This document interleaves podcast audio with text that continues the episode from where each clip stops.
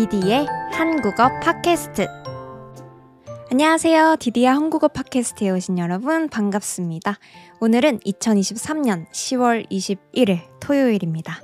다들 잘 지내고 계신가요? 주말이네요. 한국어 공부 어떻게 열심히 하고 계신가요? 어, 보셨는지 모르겠는데 저는 이번 주 목요일에 라이브 방송을 했었어요. 여러분들이랑 여러 가지 이야기를 나누고 싶기도 하고 또 제 팟캐스트를 들어주시는 분들이 다들 한국어를 공부하시는 분들이잖아요. 그래서 여러분들끼리 이야기를 나눠도 재밌을 것 같아서 앞으로는 매주 라이브도 하려고 하고 있습니다. 네, 그러니까 시간이 맞는다면 놀러 오셔서 한국에 궁금한 점 그런 것도 물어보셔도 되고 그냥 한국어 연습하러 오셔도 좋으니까 꼭 놀러 와 주시면 감사하겠습니다. 그럼 오늘의 팟캐스트 본격적으로 시작해 보려고 하는데요.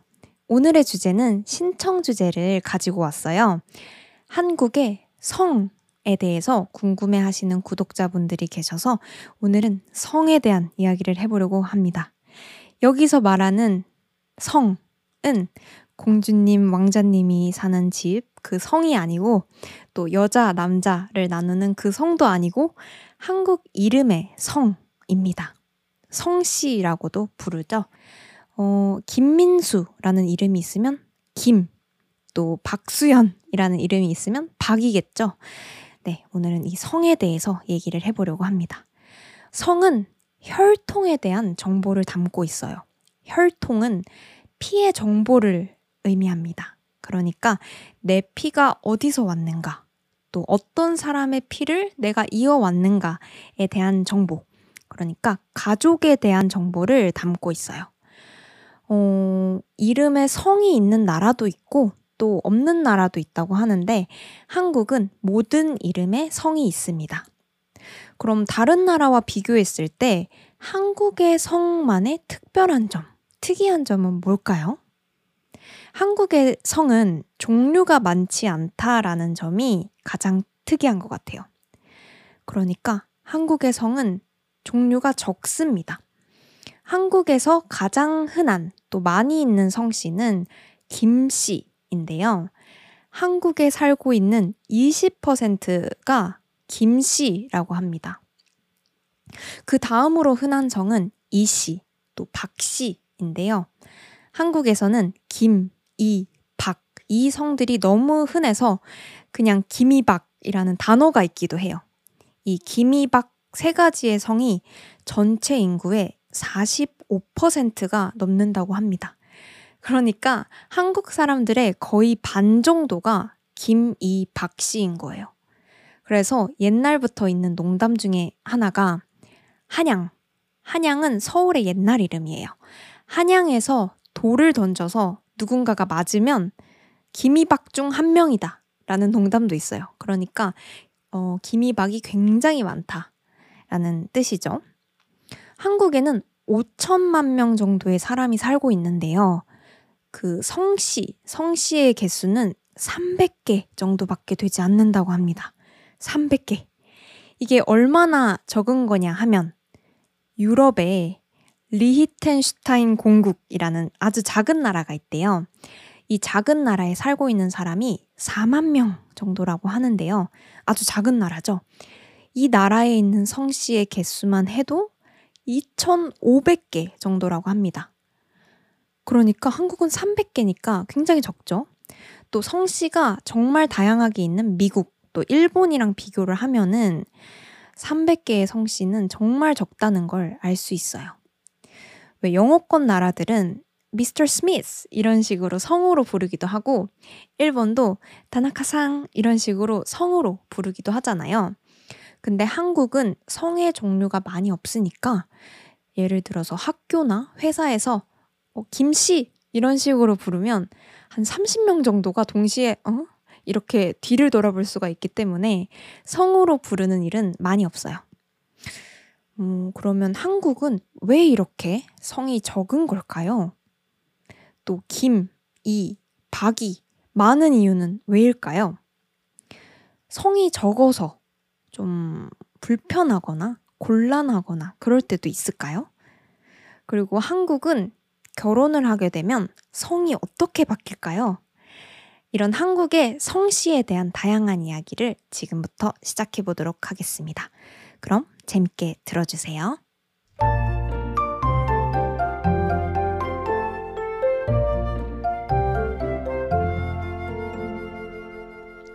우선 한국의 성씨에 대해서 좀 더 자세히 이야기를 해볼까 하는데요. 조금은 역사 이야기를 해야 될 것 같아요. 역사. 저는 학교 다닐 때 역사를 제일 어려워했어서 이게 얼마나 복잡하게 들릴 수 있는지 잘 알고 있어요. 그래서 정말 쉽고 간단하게 설명을 해보도록 할게요.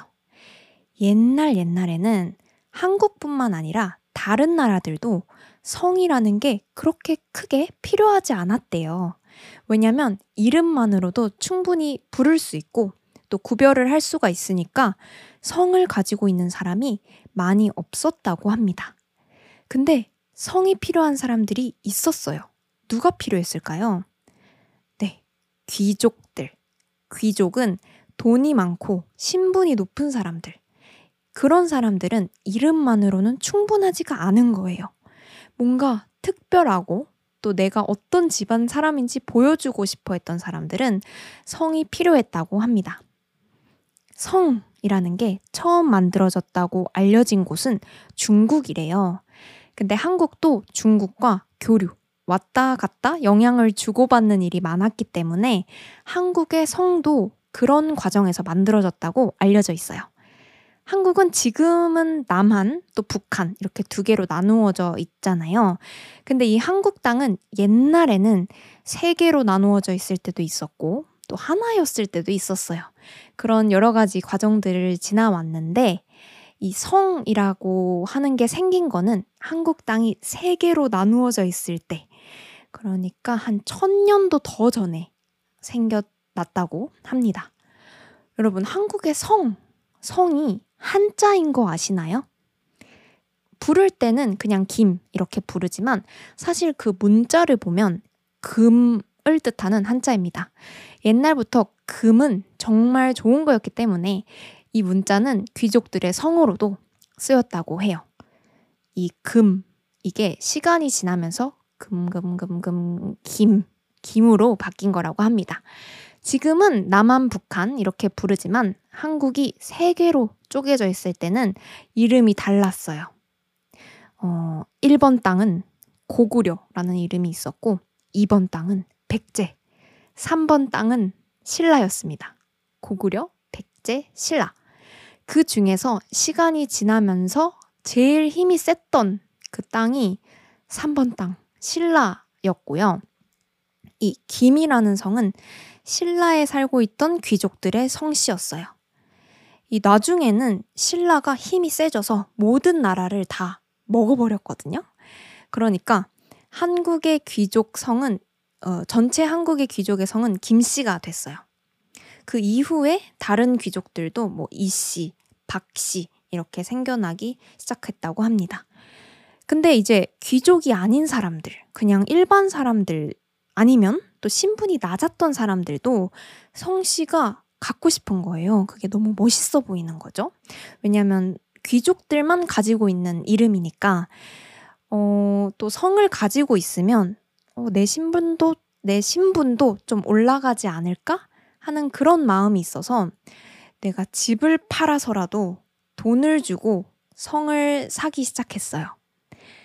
그때 귀족들의 상징 같은 성씨였던 이 김씨, 이씨, 박씨가 제일 인기가 많았대요. 그랬겠죠. 왜냐면 이왕 돈을 주고 성을 사는데 들어도 모르는 뭐 막씨 이런 거보다 김씨 어, 다들 귀족 성인 거 아니까 좋잖아요. 그래서 어, 많은 사람들이 김, 이, 박 씨를 사기 시작했다고 합니다. 그러니까 옛날에는 귀족들만 성이 있었는데 나중에는 돈을 주고 사기도 하고 이렇게 복잡해져서 김 씨는 귀족 가문인가 보다. 귀족 집안 사람인가 보다. 이런 거를 지금은 알기가 어려워졌어요. 그 이후로도 시간이 지나면서 한국 땅의 모습은 계속 뭐 넓어지기도 하고 작아지기도 하고 이렇게 바뀌었는데 어, 또 다른 나라로 공격을 받기도 했어요. 하지만 한국이라는 나라가 없어진 적은 없었기 때문에 계속 그 성이 변하지 않고 아직까지 김, 이, 박 씨가 많은 거라고 합니다. 네, 재밌지 않나요? 저도 정확히는 몰랐는데 이렇게 찾아보니까 신기하고 또 재밌더라고요. 아까 한국의 성은 다 한자라고 했었잖아요. 근데 성씨에 쓰이는 한자들은 또 한 가지 특이한 점이 있습니다. 바로 지역 이름을 붙인다는 거예요. 그래서 김 씨는 어, 한자로 쓸 때는 금이라는 한자지만 어, 성의 풀 네임으로 전체 이름으로 이야기를 하면 김해 김씨입니다. 김해는 부산 근처에 있는 지역이에요. 그리고 박 씨도 밀양 박 씨, 이 씨는 공주 이 씨, 이렇게 부릅니다. 밀양, 공주, 이것들도 다 지역 이름이거든요. 근데 이거는 왜 그러냐면 옛날에 그 성씨를 가지고 있던 사람들이 그 지역을 관리했기 때문이에요. 그러니까 김 씨는 김해를 관리했고 또 박 씨는 밀양이라는 곳을 관리했겠죠. 그래서 같은 성이지만 지역이 다른 경우도 있습니다. 김해 김씨가 가장 많고 또 강릉 김씨도 있고요. 또 경주 김씨도 있고 더 많아요. 많고 다양해요.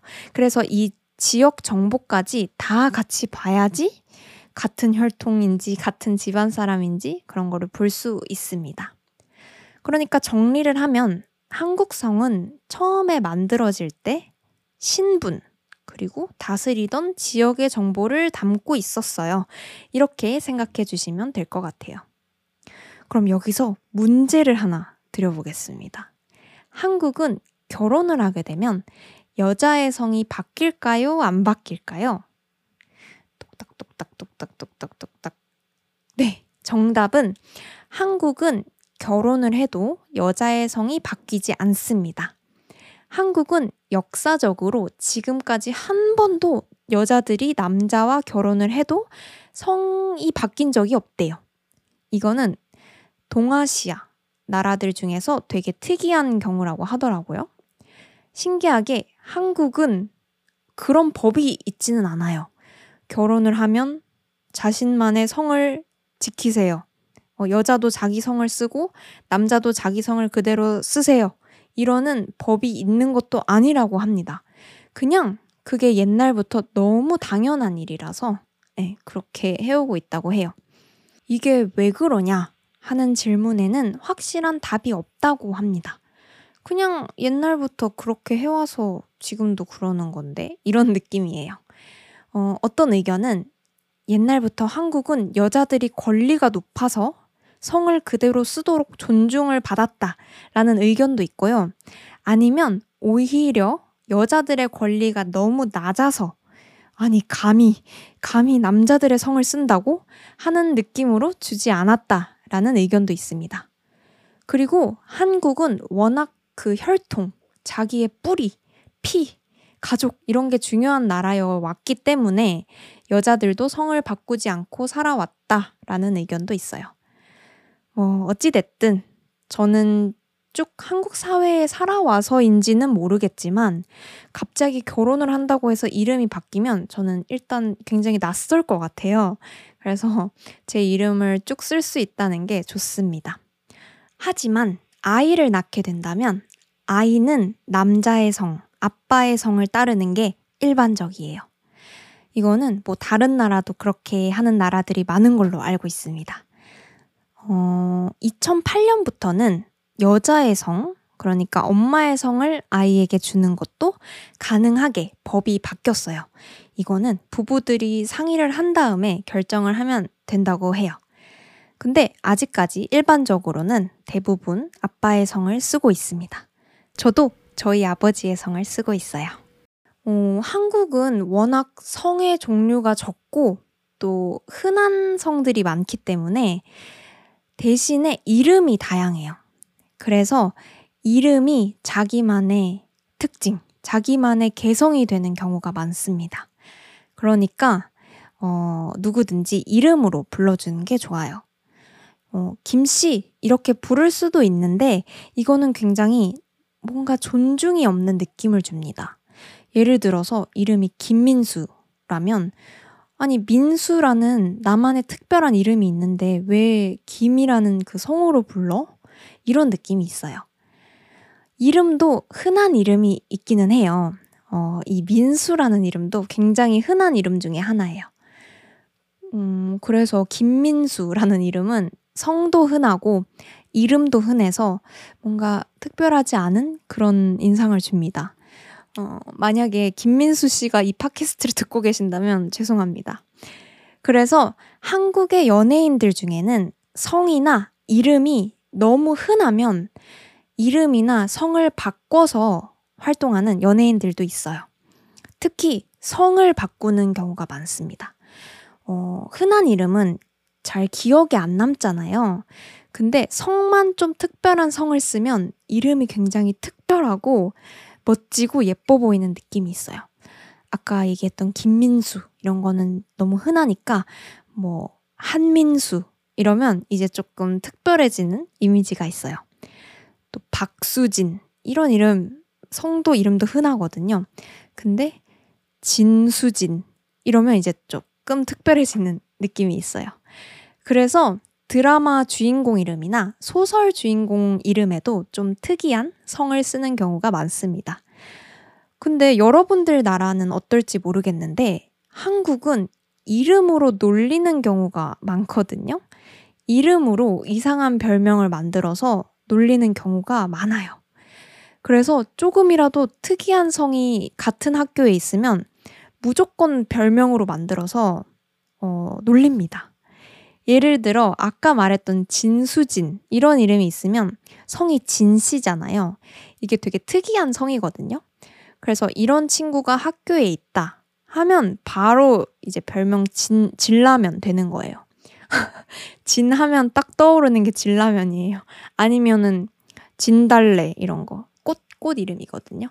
그래서 좀 특이한 성은 부모님들이 일부러 없애고 있기도 한다고 합니다.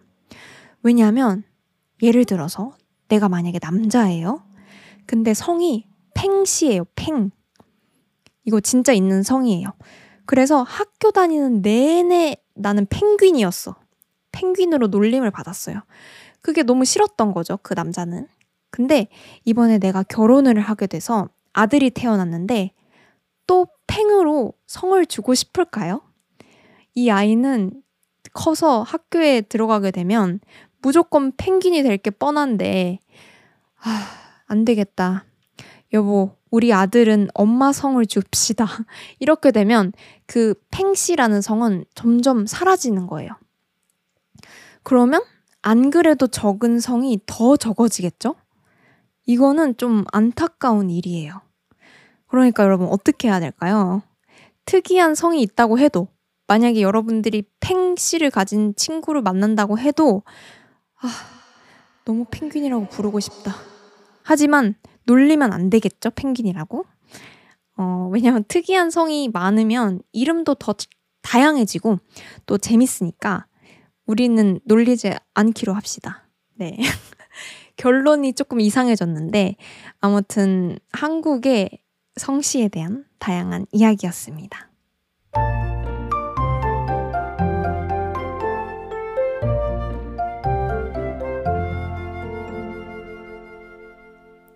오늘은 이렇게 한국의 성씨에 대해서 이야기를 해봤는데요. 어떠셨나요? 앞으로 여러분들이 한국인들을 만날 때 이름을 물어보게 되잖아요.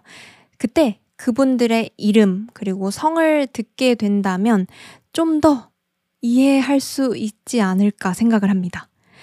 이름에 이해할 게 뭐가 있나 싶지만 무슨 느낌인지 아시죠? 그냥 이름 세 글자 듣는 것보다는 좀 더, 어, 어디 김씨예요? 이렇게 물어볼 수도 있는 거고, 또, 어, 성이 되게 특별한데 예쁘네요. 이렇게 얘기할 수도 있으니까, 네, 도움이 되셨길 바랍니다.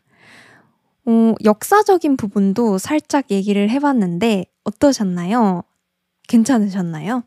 좀 더 자세한 역사에 대해서 또 성씨에 대해서 알고 싶으신 분들은 관련된 책을 읽어보시거나 영상을 찾아보시는 것도 도움이 될 것 같아요.